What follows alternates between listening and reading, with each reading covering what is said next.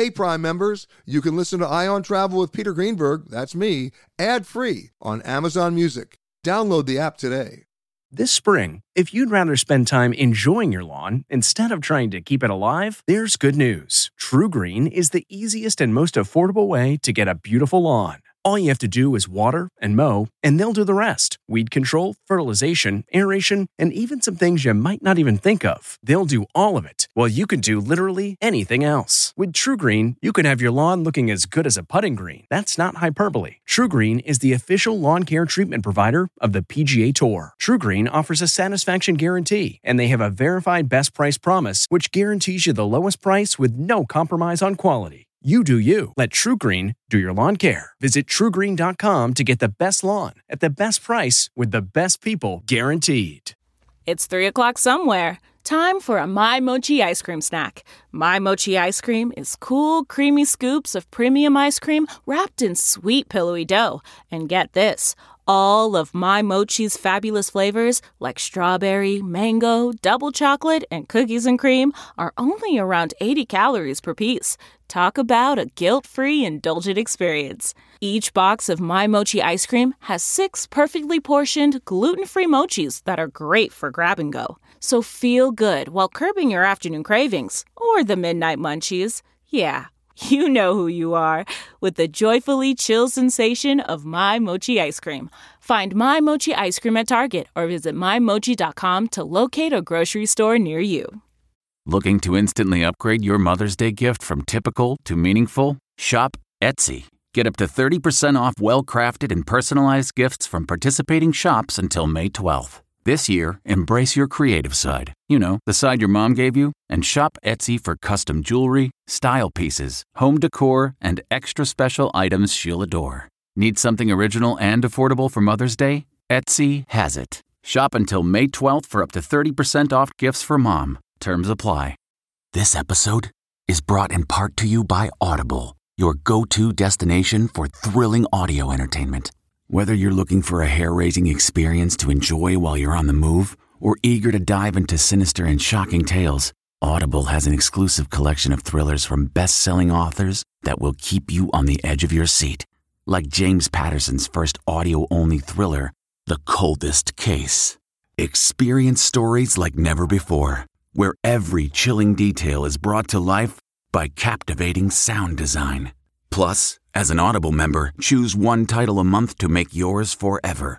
And now, new members can try Audible free for thirty days. Just visit audible.com slash WonderyPod or text WonderyPod to five hundred five hundred. That's audible.com slash WonderyPod or text WonderyPod to five hundred five hundred. T-Mobile has invested billions to light up America's largest five G network, from big cities to small towns, including right here in yours. And great coverage is just the beginning. Right now, families and small businesses can save up to twenty percent versus A T and T and Verizon when they switch. Visit your local T-Mobile store today.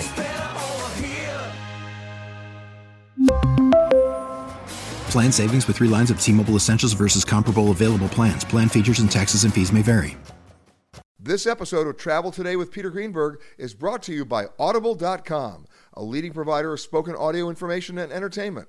Listen to audiobooks whenever and wherever you want. Sign up today at www.audiblepodcast.com slash travel today to get a free audiobook and thirty-day trial. It's time for Peter Greenberg Worldwide with America's number one travel news journalist.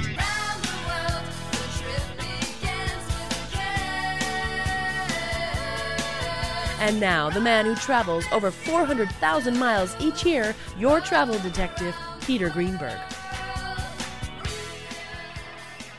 Hi, everybody. Peter Greenberg here, and welcome to the podcast that's done from a different location around the world every single week.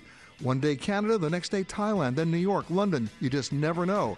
This week we come to you from Cairo, from the Conrad Hotel right here on the banks of the Nile. If you've never been to Egypt, you've probably read about the Egyptian Museum. And if you come to Egypt, especially to Cairo, you will go to the Egyptian Museum. It is a, it's it's it's an, almost a, a mandatory pilgrimage. I remember going there when I was twenty-four years old, and it was this, you know, iconic sort of pinkish building, um, very dusty inside, uh, amazing exhibits, but you had to look hard to find them because they weren't always well displayed, but you knew you were in the capital of history. And, uh, well, the Egyptian Museum, celebrating one hundred sixteen years now. The building was built between, I think, eighteen ninety-seven and nineteen oh one. It's still an amazing structure, basically a World Heritage Site now.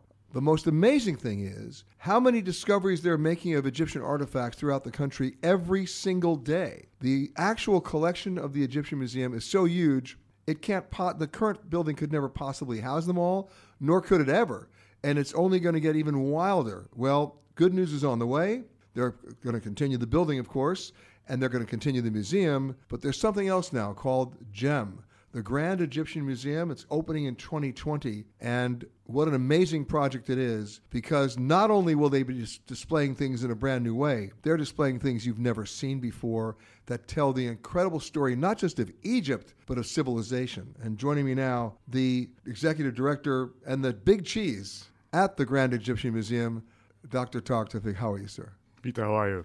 I mean, you and I, if, in, in the interest of full disclosure, you and I spent a number of hours there this week, uh, and and walking through just all the conservation work that you're doing, all the restoration work that you're doing, some of which on artifacts you already had in the Egyptian Museum's collection, and some of which you've just recently gotten. It is, I, I don't want to exaggerate, but it's staggering.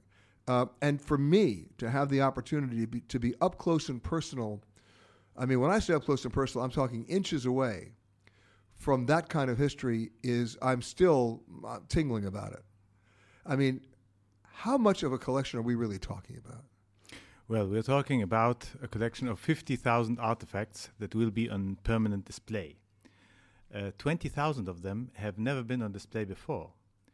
Uh, some of the pieces that even have been on display before, after we are done with them, you will hardly recognize them, because the restoration is done according to highest international modern standards, and uh, we are doing work that is to one hundred percent reversible, which means if there comes up a new method of restoration, we can do so without problem.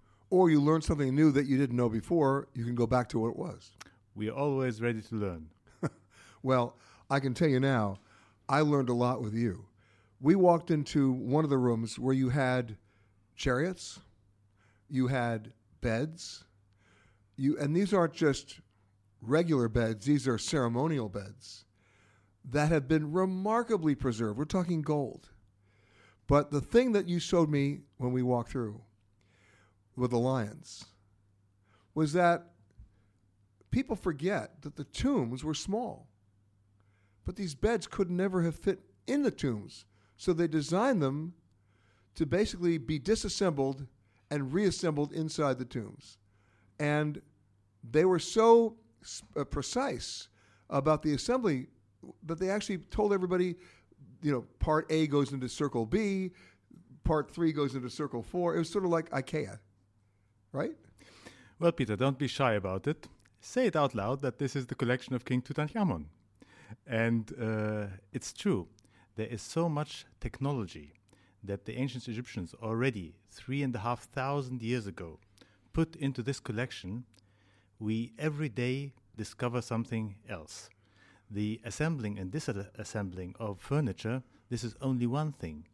But uh, having a, a foldable bed, a field bed, this is something that was uh, already there three and a half thousand years ago. And those were gold ceremonial beds that he never slept in. No, his mummy was put on them, Uh, on each bed one time, in order to ensure that he joins the sun in the eternal uh, journey of the sun every day, that he is reborn every day. In the afterlife. In the afterlife. His original bed that was, was very am- simple. I got to say, that was amazing, because here I am confronted with these three amazing gold beds, one with lions, right? Exactly. And the other one? The other one was a terrestrial cow. Yes, and the uh, third one was the, wo- the wildest one. Yeah.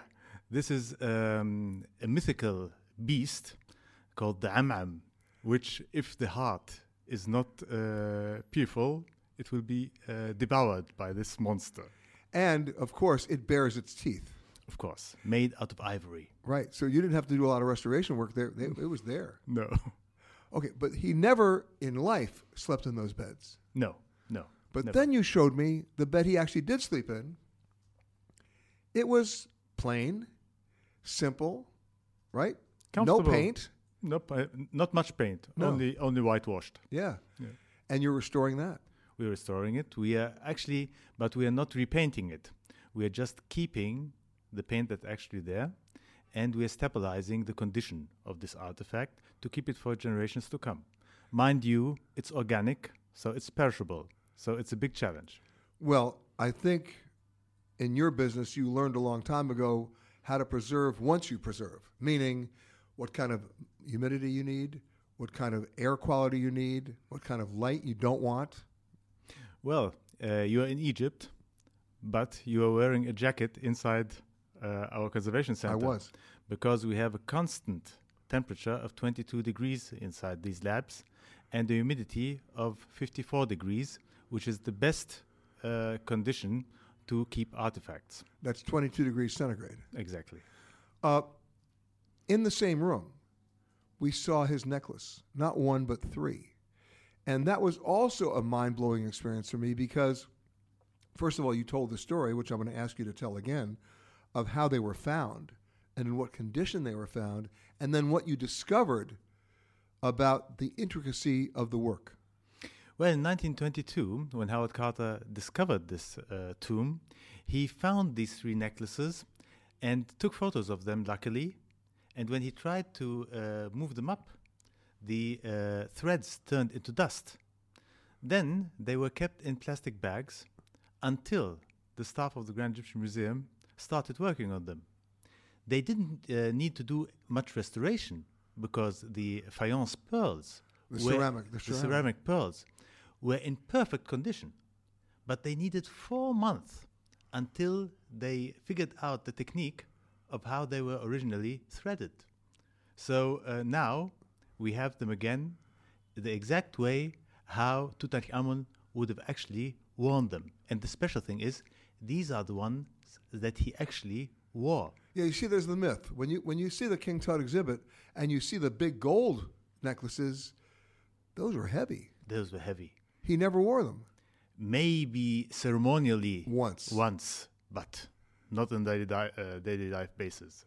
Right. So they could be displayed, but he actually wore these necklaces. Yes, you're becoming so intimate, so close with the king. It's things that he actually wore. Amazing. And they've been restored. They've been restored. They look brand new. It's amazing. And then, moving along, I mean, how many different rooms do you have that are working on the restoration? Seventeen. Seventeen labs. And how many people working? A hundred restorers and a hundred conservators and a hundred archaeologists. And these are full-time? These are full-time. And they never run out of things to do because you're always finding new stuff. They will never run out, out of work. The question I asked you when we walked through, and it's the question I'm going to ask you again, just to give everybody a real, real-world perspective on this, based on what everybody's discovered over the last two hundred years that you now have or will have on display versus what hasn't been discovered, give me a percentage. As a student, I was told that there are still seventy percent to find, and I didn't quite believe it. Now, after thirty years in the field of Egyptology, I tell you, at least sixty-five percent are still there to be found. Come fly with me, let's fly, let's fly away. If you can use some exotic booze, there's a bar in far Bombay. Come on and fly with me, let's fly, let's fly. You know, in the world away. Of globalization, in the culture of globalization, and everywhere I travel around the world, I can't go more than ten feet without bumping into an American with an interesting story. And my next guest has that. But she's not an American, really. She's a Canadian expat. American-born, though. And uh, the most amazing thing is that since, what, two thousand five, she's operated a farm here. And her name is Marianne Stroud Gabbani. How are you? Right. Nice to meet you. And nice to meet you. I mean, what brought you to Egypt? Um, the first time, my husband, we were grad students, and he was coming home to visit his family for the first time. in nineteen seventy-seven. Wow. That, that was the days of Sadat. Yes, it was under Sadat. It was not long after the seventy-three war. Yes. There were still families, refugees, living in the old mosques. Uh, and, and I was here Cairo. during that time as well, I know. And I thought this place was absolutely insane and utterly delightful. So I was What sold. a great combination. Insane, yes, but delightful. Absolutely. We used to travel back and forth from Canada to here between seventy-seven and eighty-eight. And then And let me guess, your friends thought you were crazy. Oh, inevitably. Absolutely. When I told them I was moving here, certifiable. Definitely. Definitely certifiable. Well, I'm glad they let you out long enough to come do my show. Yeah. And you started, what, two thousand five with a farm? Yes. My husband died in an accident in two thousand, and I spent about four or five years sorting out his businesses and his estate, at the end of which time I decided that I had spent enough time with bankers and lawyers and offices. So I sold my house in Canada, and I bought land and designed a farm that would keep me happy and entertained for the rest of my life. Okay, can I ask the stupid question, mm-hmm. which I would ask of myself if I had done that? Mm-hmm. What did you know about farming? Not a hell of a lot. No, but I've had dogs and horses I, I, I've and had, animals. Wait a second. I've had dogs too, but that didn't yeah. make me a farmer. No, it doesn't. Yeah. But I've learned a lot. And in fact, the farm has ended up being very much an educational institution. Um, we started at the time that I moved out here. Initially, I was doing equestrian tourism. I had people who were contacting me to go horseback riding between Abusir, which is just south of Giza, um, south towards Dashur, which is an area that nobody was working with. So we would take these long rides, and I would introduce people to the farmers and the villagers, because we would go through the farms and the villages. And at that time, you could still ride in the desert, so we could ride back past pyramids, and it was very cool. By the way, I used to do that as well. And everybody said, oh, you cannot do this. And, yeah, you can. And this is like nineteen seventy-eight, seventy-nine, eighty. I would like, you know, hire a driver at three thirty in the morning to take me out to Giza. I'd get the horses, and I'd literally ride out to the pyramids, and I'd be the only person there on my horse with the sun coming over the pyramids in Cairo. It's the, one of the most powerful moments mm-hmm. that I'd ever had of just it's- of just trying to take it all in. Sadly, you can't do that anymore. No. You can ride the horses, but it's a little bit more controlled. A lot more controlled. Yeah, yeah, mm-hmm. yeah. There are only certain, in the touristic areas, in the antiquities areas, there are only certain people who are allowed to be in there. You have to have passes, things like this. Yeah. It gets quite complicated. Right. Um, but going back to your story, that's how you met the farmers. Yeah. I had two horses that had been injured. Most people in Egypt just rode their horses either in arenas or in the desert. I had a couple of horses who were injured. They needed hard ground. So I started riding in the countryside. And I'm nosy. I love to talk to people. I wanted to know what they were doing, what they were growing. Um, why were the kids here one day? Why were, where were they another day? How come they were there in the morning, not in the afternoon? Were they going to school in the afternoon? Oh, I had a million questions. And you started the farm. Yeah. Uh-huh. What are you growing there? Um, we grow odd plants. We I have friends all over the world who come to visit, and they often will bring me seeds and say, could you try this? See if it will grow here. I miss it. Um, anything. You know, we grow, we grow colored corn. I picked up a lot of Indian corn, brought it back. Egyptians are fascinated by the idea that corn isn't yellow. Or it doesn't have to always it be yellow. It doesn't have to be yellow. It wasn't yellow. It was the Europeans who took the yellow corn and decided it was cool. Now, if they'd been smart, they would have also had taken the cooking instructions. And the Italians would never have had problems with, uh, you know, the vitamin B deficiencies and things like this that happened in the South and in Italy from eating corn that wasn't converted to nixtamal, which is what the Aztecs used. Now, do your friends come and visit you now? Yeah. Mm-hmm. And are they always surprised? Always. They're, Egypt always surprises in every way.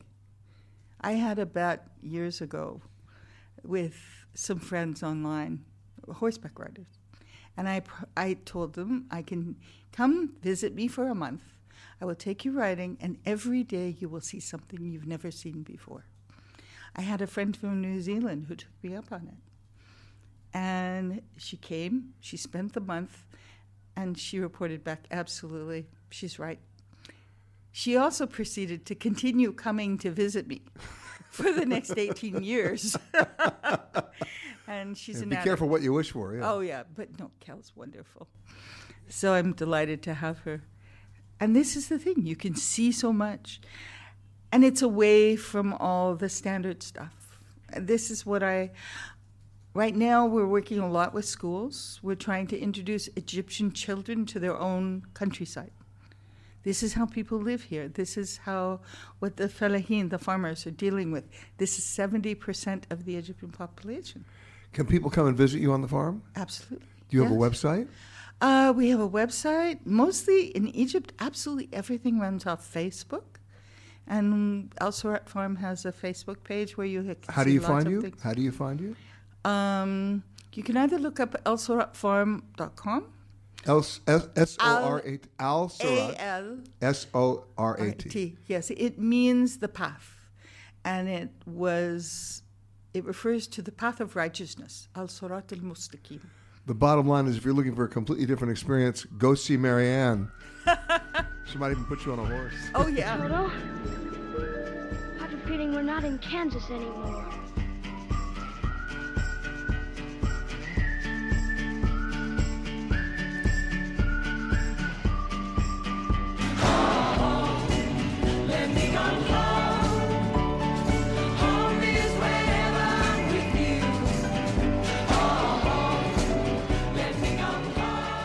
And joining me now, the the uh, distinguished, can I say that? Thank you very much, Peter. You can say whatever you okay. want. It's your show. Minister of Tourism, Doctor Rania Al-Mashat. Doctor, thanks for joining us. Thank you very much for having me on the show. You are relatively new in this job, and yet, as an Egyptian, you lived through the Arab Spring eight years ago. Uh, I remember right before that, I was actually in Cairo giving a speech for the United Nations, and three weeks later, it all fell apart. And your tourism took a number of hits. Not just because of the Arab Spring, but then, of course, because of Sharm el-Sheikh and a few other incidents in which even, you know, the British government was telling their people not to go. Um, how have you been able to turn it around to get tourism, not necessarily back to the two thousand ten levels, because those are your highest levels, but to a point where you can see some light at the end of the tunnel? Uh, yes, Peter. Um, eight years ago, as you mentioned, there was the uh, uh, two thousand eleven revolution. At that time, I actually was at the Central Bank of Egypt. So I was handling the economic side and, the, and making sure that uh, everyone gets uh, their money when they need and so forth. So there was a different type of challenge. Well, you had a currency challenge, too. You had a run on the banks almost. Um, actually, uh, given uh, that we implemented uh, reforms in two thousand four, our banking sector during the revolution uh, did very, very well. And because people had confidence in the reforms, uh, there was no bank run. Um, and but it could have easily happened. It could have easily happened. And that's why the importance of reforms should never be underestimated.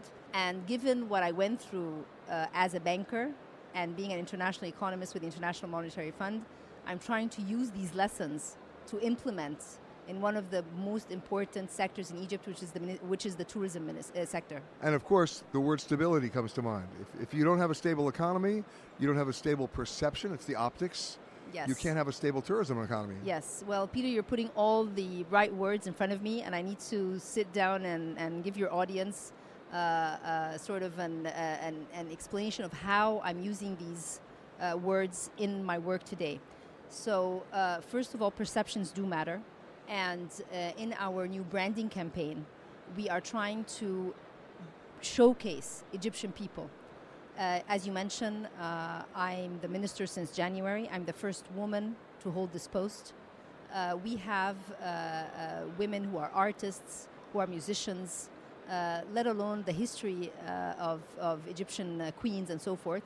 So our campaign is people to people. We want to showcase to the world uh, Egyptian people. Egyptian people are people of pride, peace, progress, and passion. Um, creating that connection between people means that the power of P, the power of people, is above politics.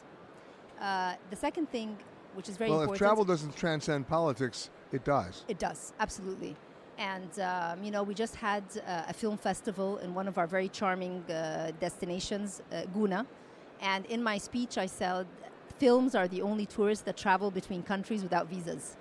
So by creating entertainment calendars uh, around the destinations, that's another thing that we're doing. But let me explain a little bit uh, about uh, the importance of being resilient to shocks, the importance of having a sustainable sector, so that every country in the world uh, today, uh, whether as in our panel, we talked about Brexit, we talk about protectionism, uh, we talk sometimes about uh, perceptions. Uh, it's very important to create sectors which withstand uh, downturns and withstand shocks. Uh, and that's what I'm trying to do in the ministry. Um, taking my previous uh, experience, what I did at the central bank with reforms, at the I M F with giving other countries prescriptions of how to reform, in the Ministry of Tourism, we're launching eTrip. eTrip is shorthand of Egypt Tourism Reform Program. That reform program is going to include pillars which create a sustainable sector consistent with the Sustainable Development Goals of the United Nations, where you have places and people. Community development around tourism sites is extremely important. Um, um, you create people who know how to behave with tourists. You create a livelihood because their handicrafts, their, their uh, services that they provide uh, become uh, uh, very um, intertwined. You upgrade their skills. So this is something which is very, very important. So human resource development is extremely important for our program. You know, when you try to connect the dots and explain to people the power and also the challenge of travel and tourism, Egypt comes to mind immediately because you can actually connect the dots between someone who comes there as a visitor and putting food on the table of the person who took them around. Yes. I mean, it is that direct. Um, uh, just a few statistics. Uh, tourism represents uh, close to twenty percent of our G D P. Which is huge. It's huge. Way higher than the international average. Yes, and in terms of foreign exchange earning, if I look at the balance of payments of the country, our first source are worker remittances, people who live abroad and send back, mo- back money. Uh, then comes tourism, and then comes Suez Canal. So these are uh, very important foreign exchange earners for the country. Um, the other thing is that uh, this sector is one which is very important. It, its connections with other sectors is huge. It feeds into seventy other industries, construction, real estate, transportation, hospitality, restaurants, and the list just goes on. It's Trans- all connected. It's all connected. Um, and then, uh, just something to comfort everyone. Our two thousand seventeen uh, year uh, has ended with eight million tourists. It was the fastest growing, according to the W T T C figures. Between the beginning of two thousand eighteen till now, uh, we have made the numbers close to what we saw in two thousand seventeen. And hopefully we end the number of two thousand eighteen uh, not at the peaks of twenty ten, but very close. And, and by the way, five years ago, I was down in Luxor. You had forty-four boats on the Nile, of which four were working. Everything was parked. It was sad. Can I tell you that uh, uh, Luxor and Aswan, uh, today, most of the boats that are working, and they are definitely more than, uh, there, than four. There's actually very high demand, and many of them are American tourists. Um, uh, they come and they enjoy themselves. I uh, have had uh, the honor of escorting uh, First Lady Melania Trump uh, on her visit to the pyramids. Uh, we have had uh, Alicia Keys come and take her boat trip to Luxor and Aswan. We have had Will Smith. Uh, we have had uh, Sylvester Stallone. I took uh, Owen Wilson on a uh, tour in old uh, Cairo. So you're having fun. Come on, you had fun. um, uh, I think that many people say I have the most exciting job in the world. When I was leaving my international position as uh, advisor to the chief economist of the I M F in Washington, D C, actually, uh, uh, my friend said, "You're not the Minister of Tourism of Egypt, you are the Minister of Tourism of the world." So uh, everyone values our country very much. And um, given our heritage, uh, we are providing and giving the world a gift. This gift is going to be inaugurated in twenty twenty. That is the Grand Egyptian Museum. The Grand Egyptian Museum is the biggest museum uh, um, that will host uh, the civilization of Egypt in it. Uh, it will have the full collection of Tutankhamun. I know that the, the man behind the golden mask, which is King Tut, is very popular in the U S. Uh, actually, there's an exhibition taking place right now in Los Angeles with his some of his collection. But the full collection, five thousand pieces, are going to be at the gem. uh, pieces that I myself have not seen yet. Uh, this is going to be an archaeological center. Uh, it is uh, going to, there will be a theater, there will be uh, uh, an archaeological, you know, you can go and see people restoring uh, actual artifacts. Um, the beauty of this museum is that inside you have the history, you have seven thousand years of civilization, but on the outside, the facade itself is very, very modern. The technology that is going to be used when you are standing beside each piece is going to be very outstanding. Um, I will say that the old Egyptian Museum in Cairo, um, their display of the artifacts was not great. It was sort of dusty and in disarray, so I'm really looking forward to this. Well, let me tell you, Peter, that uh, uh, because we want to put our sector on a sustainable path, we are reforming a lot. The management of the gem was put in an international bid, and uh, international firms who are special, uh, special, who specialize in museums uh, have bid for that. So it's going to be a very different display. You're going to be more than fascinated and happy. Should there be a rapid change in cabin pressure, oxygen masks will automatically drop from the compartment above your seat, free of charge. And to start the flow of oxygen, pay your flight attendant seventy-five dollars and sixty-three cents. My mother, God rest her soul. American expat, senior editor of the Cairo Review of Global Affairs, but his biggest determining factor of getting on this show is that he went to the University of Wisconsin-Madison, as did I. His name's Sean David Hobbs. How are you, sir? Very good. Thank you so much, Peter, for having me on. Uh, how did you get to Cairo from Madison? Well, that's a that's a great story. Actually, there's a U W-Madison connection to that. Um, I was a, a sophomore, and I just wanted to travel somewhere. And you're a Wisconsin native, too. Yeah, I am, yeah. So, I, I mean, that was even, you know, a lot of people come f- to Wisconsin from different parts, but I was, you know, from Wisconsin. I really wanted to get out and just see the world. I didn't know where I wanted to go, but I saw a weird thing in the timetable, uh, which was Turkish literature and translation. Didn't know what that was. I didn't know much about Turkey. I mean, I read about the country, the history of it, but... I but didn't. You knew it was outside of Wisconsin. I knew it was way outside of Wisconsin, yeah. yeah. So I went to this this course, figuring it's one of those courses you take and you figure you're going to drop after a week, right? But I loved it. I fell in love with it. Hey, they didn't call me Mister Incomplete in Madison for nothing. Keep going. All right. So you understand. So, uh, yeah, so I, I got through the course. I loved the course. I found it fascinating. And the teacher liked, I don't know, she, she, she liked something about my writing, and she said, why don't you go over to Turkey, study Turkish, and work with a Turkish professor of folklore and help him translate some of his uh, some of his writing. So that's what I did uh, when I was twenty, twenty-one years old. I was a junior in, in uh, it, at U W-Madison. I had this exchange program. And the rest is history. I got really interested in Turkey, got interested in the language, got interested in doing journalism, and my time in Turkey eventually brought me here to actually study what Turks are doing economically in Egypt, and that uh, resulted in me getting a job working for the American University in Cairo, and that job resulted in then me working as the senior editor of the American University in Cairo's uh, publication, the, the the Cairo Review. Exactly. Well, bottom line is, you stayed. Yeah. What keeps you here?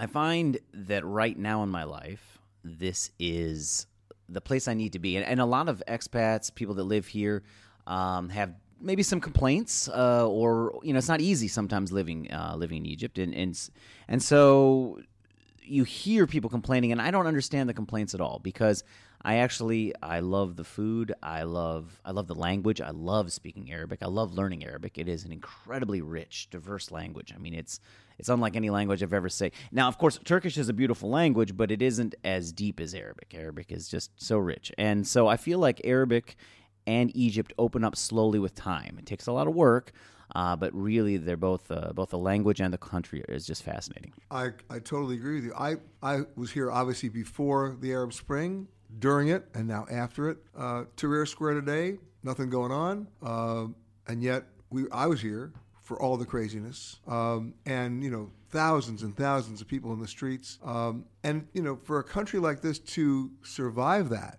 says a lot, too. Oh, for sure. Uh, the country came through a very difficult time. Um, I came actually in two thousand twelve, so I also saw a lot of it. Uh, I was actually here at the end of uh, the protest period in two thousand thirteen. So we're talking about Morsi. Uh, yeah, at the end of his... Of the uh, Muslim Brotherhood. Right, yeah. yeah. Um, so I saw that, and then obviously uh, uh, the country has, as as you see now, it's really, it's calmed down, it's very safe. Um, it's a... Again, beautiful place to be. Uh, so, uh, but yes, that was a, that was a difficult time. And you survived too. Sure, sure. How do you see the changes happening now? In what ways is it, is it working? I think that we're starting to see the beginning of a successful liberalization of the economy. And this is necessary because there was a lot of price controls in place uh, from from years before. And to put things in perspective, and, and it's all about bread. When you think about it, it gets down to the basics of what are you going to charge for bread? Yeah, that's a that's a huge issue, right? Uh, and more than that, I mean, be, beyond that, there's there's certain staples people need to to live. Um, and as the country becomes wealthier, Uh, you know, prices become easier for people to to afford. So we're we're hoping here in the next few years, with the with some of the austerity measures that the government's done, to to see uh, an opening up of the economy. Obviously, we're seeing a lot more tourists coming now, which is great for Egypt. Uh, so so yeah. Riding along in my automobile, my baby beside me at the wheel, cruising and playing the radio. With no particular place to go. Audible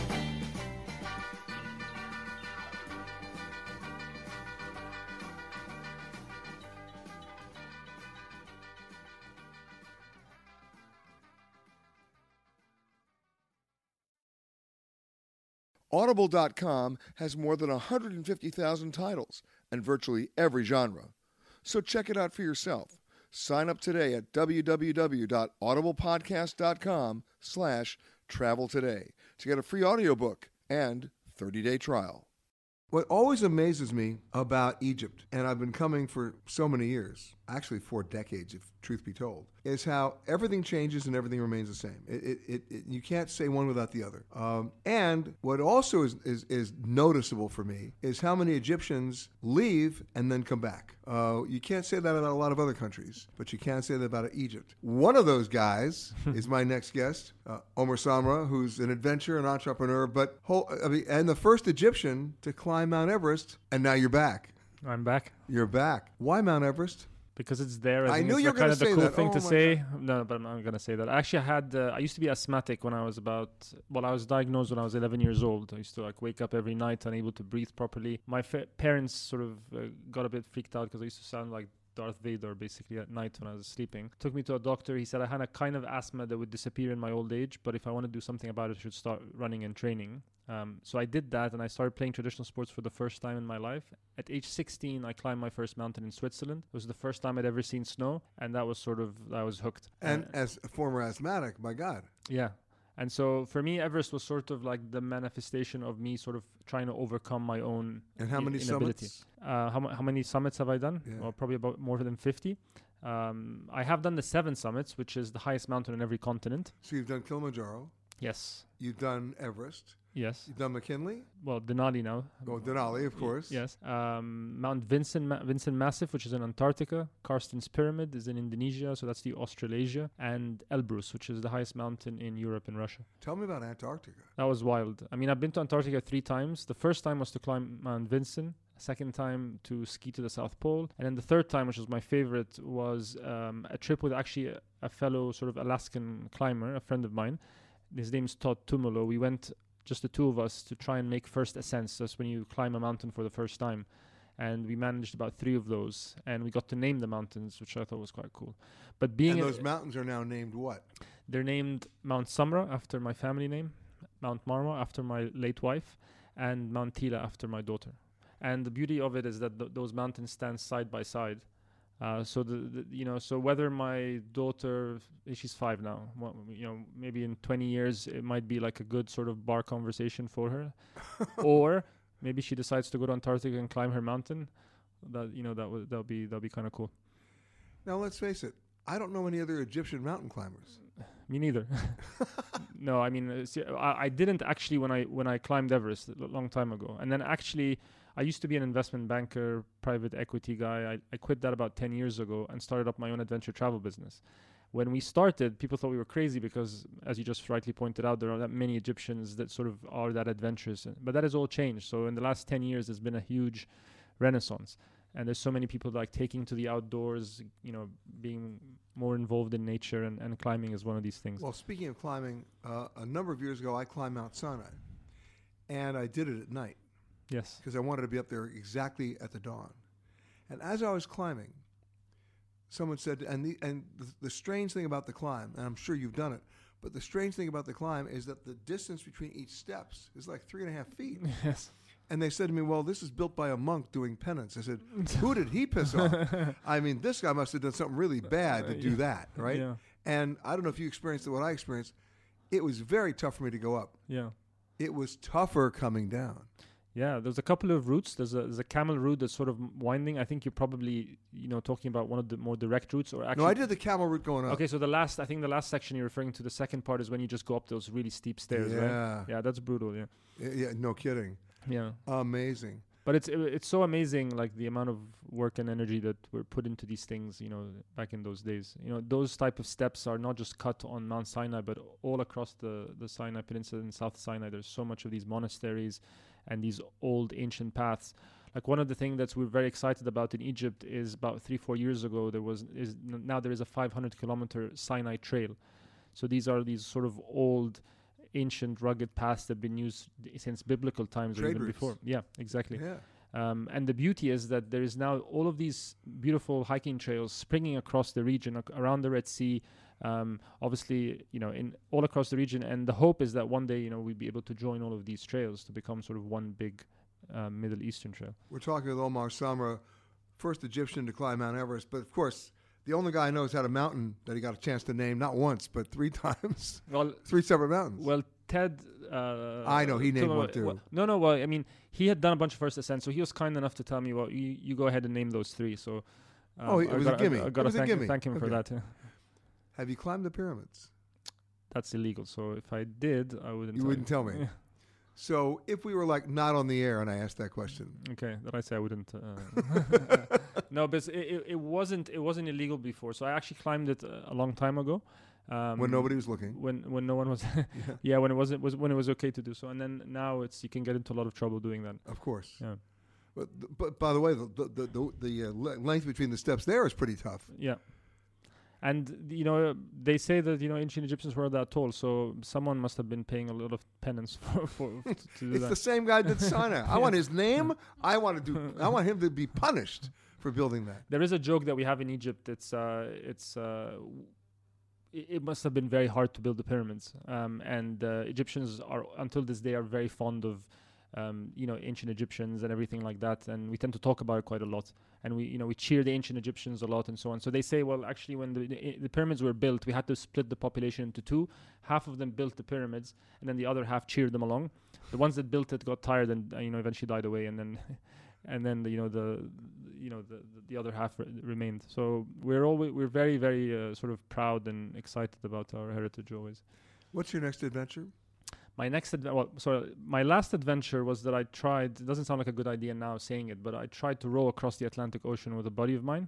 Um, that didn't end so well. We ended up capsizing in a gale force storm. The boat didn't self-right. The life raft didn't open. And what followed was a thirteen tumultuous hours where we were just fighting for our lives before we, we, we you know, got rescued.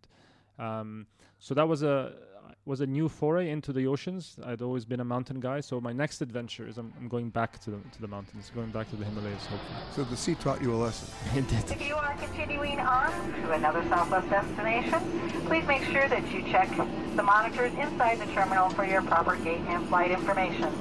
If you are continuing on with another airline, we really don't care. I am a passenger. My next guest has a great story to tell. He's the Guinness World Record-holding cyclist and endurance athlete. His name, Helmy Elsaeed.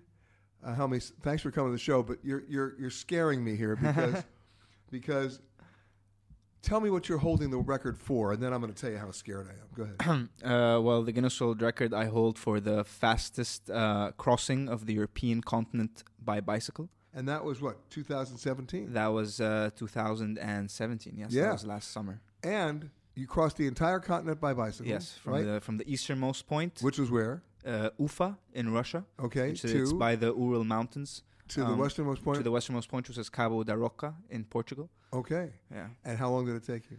That took us uh, twenty-nine days, uh, five hours. That was you and your team. Yeah, me and my team. Yeah. And yeah. how many how many hours a day were you on that cycle? Anywhere between maybe like eight hours to sixteen hours, depending. Straight. Uh, well, yeah, well, we take some breaks. I uh, know, but still. Yeah, yeah, straight. Yeah, yeah, yeah. So you were cycling how many miles a day? We were doing around uh, one hundred twenty miles a day, which is like two hundred fifty kilometers, maybe two hundred forty kilometers. Unreal. Yeah. Unreal. Yeah.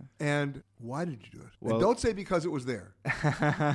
No, well, the main purpose, actually, we were um, we were raising uh, awareness about child autism. Uh, so that was the main goal. Um, well, of course, there's also the other goal of, um, you know, pushing uh, ourselves and our limits. And then you did something this year. Yes. Which truly blew me away. Because people don't realize, you know, one of the things I try to give my friends for Christmas, so if you're listening up, friends, Christmas is coming up, get ready. I try to give them an atlas. I try to give them maps. So they have some kind of sense of place, some kind of sense of perspective geographically as to where they are in the world, but where everybody else is in the world. And what was amazing to me is how many people don't know anything about it. Here we are in Cairo. People have no idea how big Egypt is. It's huge. If you take a look at the African continent, that's right, Egypt's in Africa, for those people who don't recognize that. Other than Egypt, I'm thinking of like Chad and the Sudan might be somewhat larger, but that's it. And what did you do this year, Mister Smarty Pants?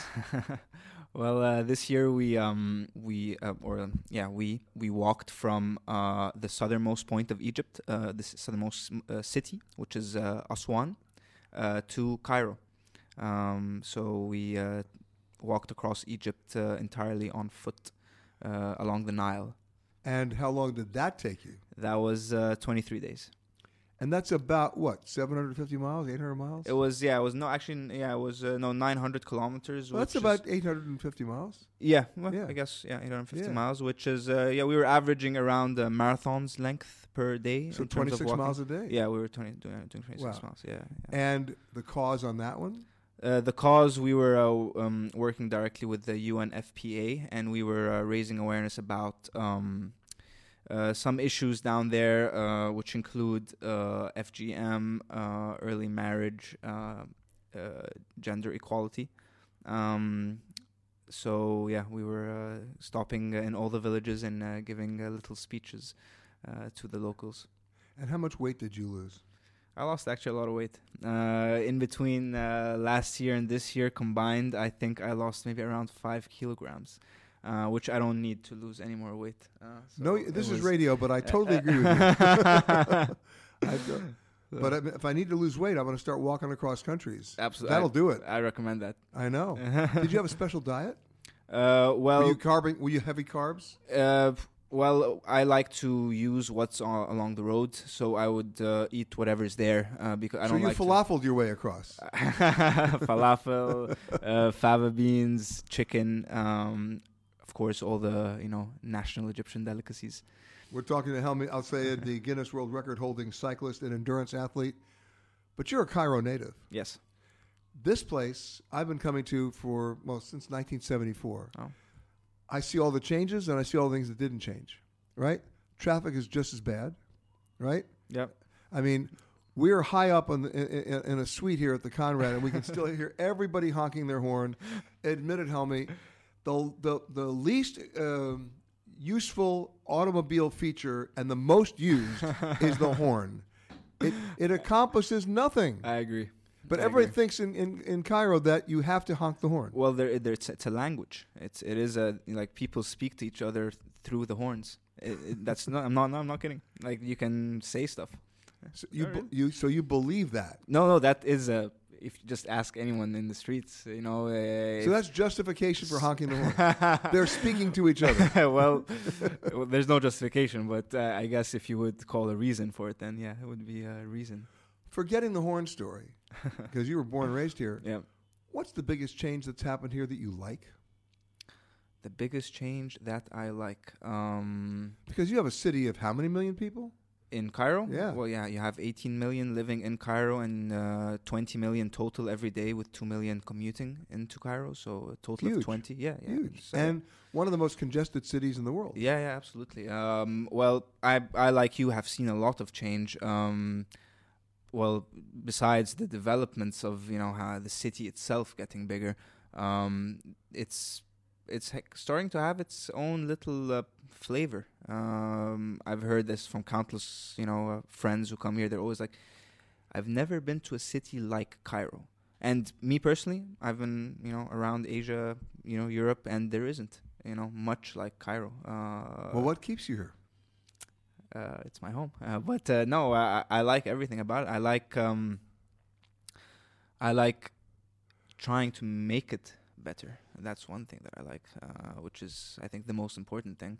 Um, and uh, besides that, uh, it's my home. So, you know, you kind of uh, feel attached to it. You know what's gotten better? What? The food. I agree. I, and I'm not talking about globalization that, you know, you know, you can get sushi in Cairo. I'm talking about the quality of the food everywhere in terms of just the vegetables. Absolutely. Uh, I mean, unbelievable. Yeah, yeah, yeah, definitely. Uh, and can I throw in a word about the mangoes? Best, oh, my God. Best mangoes. I agree. Unbelievable. If you order a mango juice yeah. in Cairo, you don't have to order anything else. It's your meal. Absolutely. No, we, we have one of the best mangoes, actually. Uh, and the, the the specific species of mango, it's not, you don't find it in any, you don't find it in India, you don't find it in in uh, Latin America. This the specific species, which is Awis, uh, you don't find it uh, in any, anywhere except here. And I, th- I think that's the specific taste that you like. Uh, I do. Yeah. I do. But when you get a mango juice here, you get a mango in the juice. yeah, it's lots of it's pulp. Unbelievable. Yeah, yeah, it's yeah. serious pulp, but yeah, I love it. Yeah, yeah. In fact, if somebody made me a deal to say, hey, how'd you like to walk across Egypt and you can just drink mango juice? I might actually do that. Well, actually, we, we uh, while we were walking, we, we drank a lot of uh, sugar cane juice because we went through lots of sugar planta- plantations down south. And that turned into um, mango plantations as you go into uh, northern uh, areas. Now, you're um, still biking? Of course. Yeah, yeah, yeah. What's yeah. your next trip? Uh, well, my next trip, uh, I want to, you know, do more records, but uh, it's going to be a cross-continental one as well. Um, so uh, I want to break all the continental records on all continents, basically. So, um, so where's the next one? The next one I have my own, either Latin America or uh, Australia. Um, before I, you know, go into Africa. Can I give you a little word about Australia? It's going to take sure. you more than twenty-nine days. The charge for looking at this pamphlet is three dollars. The charge for looking at this pamphlet and putting it back quickly is four dollars. Over the seas and all degrees to anywhere I please. I've always wanted to interview, and I do this almost every show, especially when we're overseas, American expats. Well, today I go one step further. I'm interviewing an Italian expat who who moved here quite by accident eighteen years ago, or at least discovered Cairo eighteen years ago, and then decided to move here. And now is, you know, he, I don't even know how to describe Giovanni. He's, you know, fashion boutique operator, stylist, restaurateur. How do I even talk to talk about you? It's, it's Giovanni Bollandrini. Did I get it right? Correct. Yeah. What brought you to Egypt and what keeps you here? Well, what brought me here sometimes is the destiny. Like if you believe in uh, your life, you believe in a destiny. This is where I'm supposed to end and uh, this is where I am. But I, I moved from Italy when I was very young to London, uh, out of uh, a bit of poverty and a bit because I needed my success. I know I would never fulfill my dream if I stayed in my small village. So I moved to London where I used to tell my mom that I, I found a job as an actor. Instead, I was homeless and I started to work uh, in a restaurant as a dishwasher. So from that moment, I started to escalate my uh, my years and my experience. I opened a boutique in London called Vertice, which I established in nineteen ninety-three. That was a fashion boutique? Yeah, yeah. And uh, basically, I always been uh, very uh, in love with art and beauty and luxury because probably I come from poverty, so I never saw the luxury, so I was looking for it. And London gave me the possibility to do what I loved. And uh, slowly, slowly, I don't know, don't ask me how, because I'm a crazy guy. I invested a few pounds that I saved. I mean, I don't I don't even remember how I did it, but I did it. I opened this store, and three or four years, it became one of the most fashionable stores in, uh, in the world. So I used to discover designer, and people used to come to me because I had a lot of new, new designers and new styles. After that, uh, I came to Egypt. And uh, how? Through all the celebrity and the people. Somebody uh, invited you. Uh, people, uh, singers, uh, Jack Nicholson, uh, Michael Brandon, uh, name them. Uh, there was this gentleman that used to come uh, often to the boutique. I knew he was Egyptian. He was called Naguib. I discovered lately that he was Naguib Sawiris, since he invited me to Egypt uh, to spend an holiday and to visit the country. Well, since the day I'm here. And what keeps you here? I love this country. Uh, as I said, there's not much different from where I come from to uh, here. I come from a very poor land with a lot of very nice people, hardworking people. Very poor, but uh, with uh, ethic and uh, with power. I came here because I love the weather, the people. I again, it's a question that is very difficult to answer. I'm in love, you know. I was, I was talking to Doctor Rania and said, you know that when I leave Cairo, I'm homesick. I go to Milan, I go to London, and after three days, I need to come back. And that's very strange because everybody sometimes says, oh, but you're Italian, you know, you live in London. I I don't know. I I love Egypt. And now the former dishwasher has a few restaurants here in Egypt. Yes, and but uh, this has always been a passion of mine. I've always been a person that uh, want to achieve, want to reach goal, and uh, is looking for something different. So, what kind of cuisine? Italian Mediterranean. I'm shocked. Yes, obviously. Yeah, but when you are invited. If you had a I've, few days, listen. You I, have I, to I will come. come the next time I come back. But here's the thing: we talked about this earlier in the show too. When I first came to Egypt, the food here was really quite ordinary. It was basically standard. It was basically subsistence.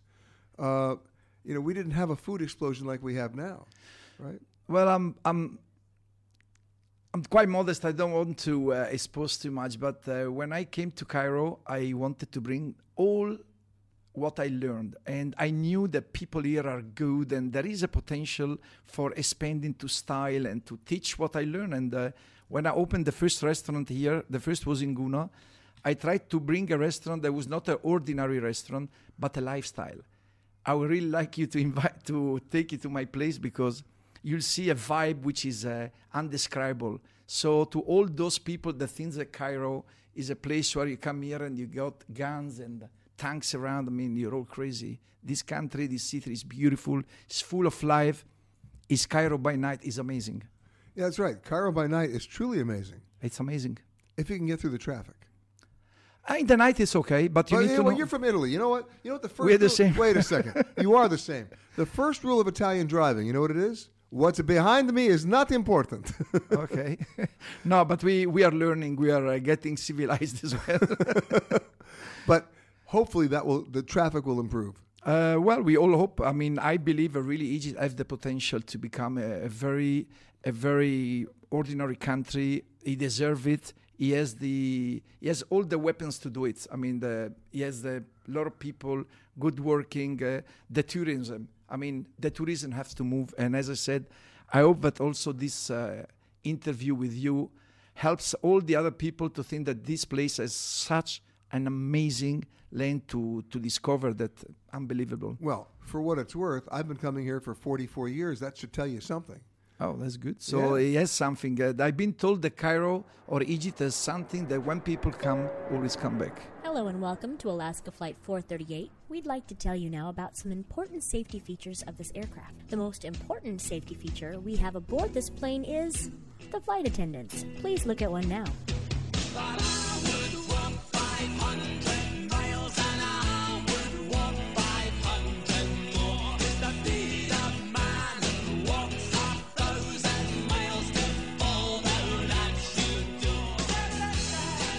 Student at the Euro- University of American University of Cairo, but she's also the author of Greater Than a Tourist, fifty Travel Tips from a Local, right about all about Cairo, right? All about Cairo. Now, her name, of course, is Jihan Amin. Jihan, I've been coming to Cairo longer than you've been alive, but that's okay. Uh, but as much as I think I know about it, I'm still always discovering new things because the the city is in a constant state of it, it, Cairo looks like it's in a constant state of decay and a constant state of change. Is that is, would that be fair enough? Yeah, kind of. Yes, right? It's a very busy city. It's it's not just a construction site; it's it's a destruction site and a construction site. Yeah, that's so true. Yeah, there so are two parts so of the for someone coming to Cairo for the first time, you know, you know they're going to go to see the pyramids. You know they're going out to Giza. They're going to see the Sphinx. I'm one of those people who says, okay, go see that, but then go to Saqqara and see the other pyramids that aren't that well visited. That that the archaeological work is still going on. Or instead of going to a floating restaurant on the Nile, go to a local restaurant, have them make you the, the you know the rotisserie chicken, wrap it up in aluminum foil, and just go hire a felucca and have your own picnic on the Nile right here in Cairo. You can do that. Yeah, you can always do that. So what are some of the tips that I need to know from you? Well, I don't know. Cairo is a really kind of a personal experience. So when you go to Cairo, I always I always give advice to not to go with a tour guide, or maybe I just want the a tourist to explore more than to just... Just walk around and see for yes, yourself. There is a really beautiful culture and people are very friendly. You can always ask a stranger for anything, literally. And I would always give advice to just go and explore on your own because you can see better things. What I've always said, and let's see if you agree, yeah. that if you ask someone in Cairo, what time is it? You'll never find out what time it is because they're too busy inviting you to their home for dinner. Not really. Well, that's been my experience. I never know what time it is, but I'm always invited to somebody's house for dinner.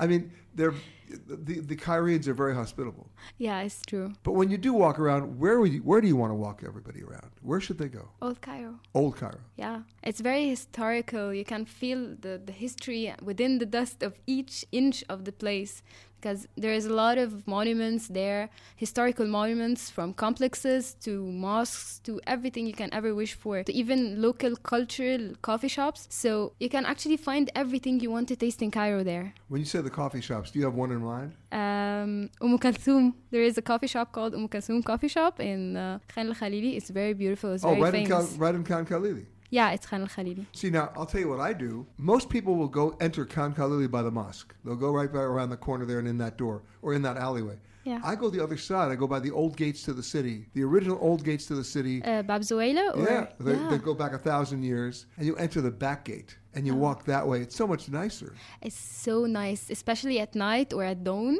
where yeah. it's really, it's the sun's still a little bit, it's very early and it's very calming, and the, the the scale of the buildings there is very beautiful for you to walk around, especially at that time of the day. We can feel like you're so tiny compared to everything else, and so historical and beautiful. And people don't realize Khalili's been around. It's one of the world's great souks. It's been around since the fourteenth century. Yes. And you can find just about anything there. Just about anything. I mean, you can find some really idiotic stuff, and then you can find some amazing finds. Do you know what I go look for there?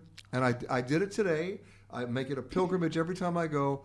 I look for old pocket watches. Pocket watches? Yes, because at the turn of the last century, like eighteen ninety, nineteen hundred, the Swiss came in to build, mm-hmm. help build the railways. Okay. And so what came with them? The watchmakers. And they made the watches for the train workers. And even though they were Swiss-made, it says Cairo. Okay. And it's beautiful. So cool. So next time you go back to Khalili, look for that. I will look for that, definitely. I'm telling you, it's such a cool thing. And, it is. You know, everybody else comes to go get their cartouches. I know that. But I wanted to get, I always come back for the pocket watches. That's really interesting. Yeah. And you can find it. I mean, I can't buy another inlaid wooden box. I can't do it. I just can't do it. But everything else is pretty cool. Where are the wagons? The wagon is too slow. Can't you ride? It's not that he can't ride. How is it you put it home? They're dangerous at both ends and crafty in the middle. Why would I want anything with a mind of its own, bobbing about between my legs?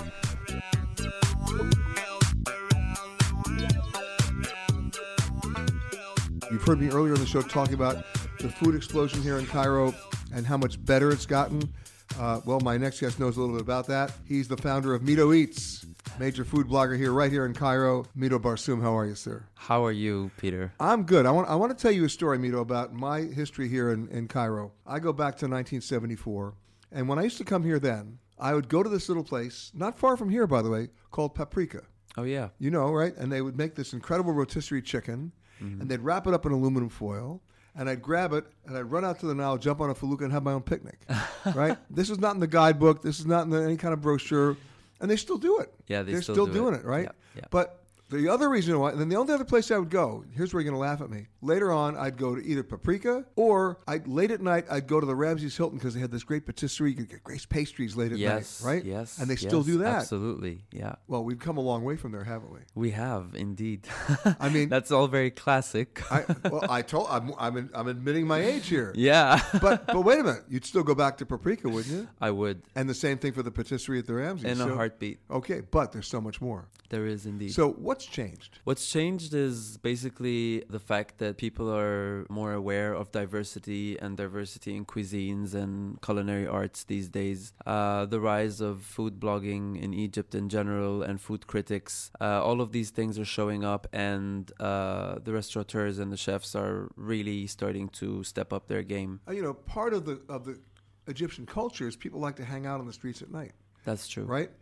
When I first came here, you, you would hang out on the streets, but there wasn't a whole lot to do. Or along the Nile, there were like, you know, sort of floating tourist restaurants and, you know... You, roasted nuts. Yeah, you know, and it wasn't really what I had in mind, right? Yeah, yeah. And those, by the way, those restaurants are still here. Yes. They're still going up and down the Nile, or they're tied to the dock permanently. But we're talking about something else. We're talking about being able to get great sushi here. Yes. Or get, right? Or or or great Moroccan. Fine dining. Yeah. You name it. It is. And I mean, Lebanese. Re- yes, yes, absolutely. There's uh, that. That's what I was saying. The diversity and uh, different cultures and different culinary uh, influences have uh, finally arrived here in Egypt, I think. So. Uh, and how it's has good. that changed Cairo? I think it's changed Cairo in a way that I used to always have friends who would travel and uh, travel abroad and go to Europe, go to the States, and go to Asia and come back and say how good the food was. Now we actually have a chance to put Cairo on the culinary map and say that we have some really exquisite restaurants as well. One of the metrics you use, which I think is we should apply everywhere, is potatoes. Potatoes, yeah. I mean, you were telling me, you know, what, Egypt only knew about two kinds of potatoes? Two kinds of potatoes. There's potatoes for frying, and there's potatoes for baking, and that's all we know. And uh, unfortunately, there are so many more kinds. We we don't get purple potatoes here. We don't get uh, any other types of potatoes. And uh, I, I wish that the produce and the farmers would also be aware of what's going on and expand their uh, diversity. I like to, th- to say, you know, everybody that comes up with these like hip expressions, you know, farm to fork or farm to table. It's been farm to fork since the caveman. Exactly. So what's changed about that here? What's changed again is uh, purely the awareness of it. The amount of waste that used to come out of restaurants here in Egypt uh, when it was measured and sold to like uh, food banks and stuff like that for charity. People actually realized that this is a loss for the restaurant and that they can make use of root to tip concepts uh, rather than throw away the food or, or sell it uh, for cheap. All right, so here I am in Cairo. Let's say I haven't been coming here since nineteen seventy-four, and you're going to take me to breakfast. Where am I going? Uh, I would take you to a place called Sanos. Uh, it's a it's a recently opened restaurant in a place called Galleria forty in uh, Sheikh Zayed. Uh, they have really, really, really excellent breakfast items. Like? Like. Uh, last time I was there, I had uh, toast with uh, guacamole on it and two poached eggs on top. Is there a restaurant in the world now that doesn't have t- uh, toast with guacamole on it? Well, that's true. It, it's kind of a trend, isn't it? Yeah, it it's, is. It's, um, it's becoming a thing. And uh, the problem is that some people know how to do it properly and others don't. And you're telling me they do? Sanos does, okay. Yes. And lunch? Lunch. Lunch, I'd probably take you to Kazlak. It's a place in Maadi. Uh, by uh, an Egyptian young man who decided to only use local ingredients and local produce and local beef in his uh, menu. And dinner? And dinner, I take you definitely to a place called Eska, which is a Japanese-European fusion restaurant. And when I think fine. about Japanese-European fusion, of course, I immediately think of Cairo. Yes. It's uh, it's a bit far-fetched from Cairo. But uh, it's it's definitely exquisite. You've been listening to Peter Greenberg Worldwide. Catch us each week as we broadcast from a new location somewhere around the world.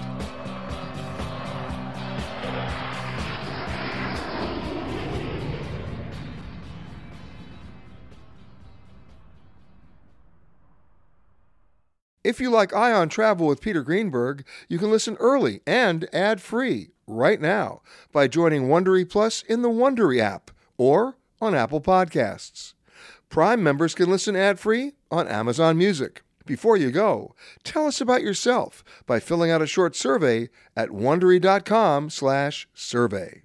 Get one of the most successful broadcasts in television history on your schedule with the sixty minutes podcast. Hard-hitting investigative reports, news, and culture maker interviews and in-depth profiles are waiting for you in every episode. Listen to sixty minutes ad-free on Wondery Plus. The Hargan women seemed to have it all. We were blessed. My mom was amazing. But detectives would soon discover... Inside the house, there were the bodies of two women. A story of betrayal you would struggle to believe if it wasn't true. I am just praying to God, this is a sick joke. From forty-eight hours, this is Blood is Thicker, the Hargan family killings. Listen to Blood is Thicker, the Hargan family killings, early and ad-free on the forty-eight hours Plus subscription on Apple Podcasts.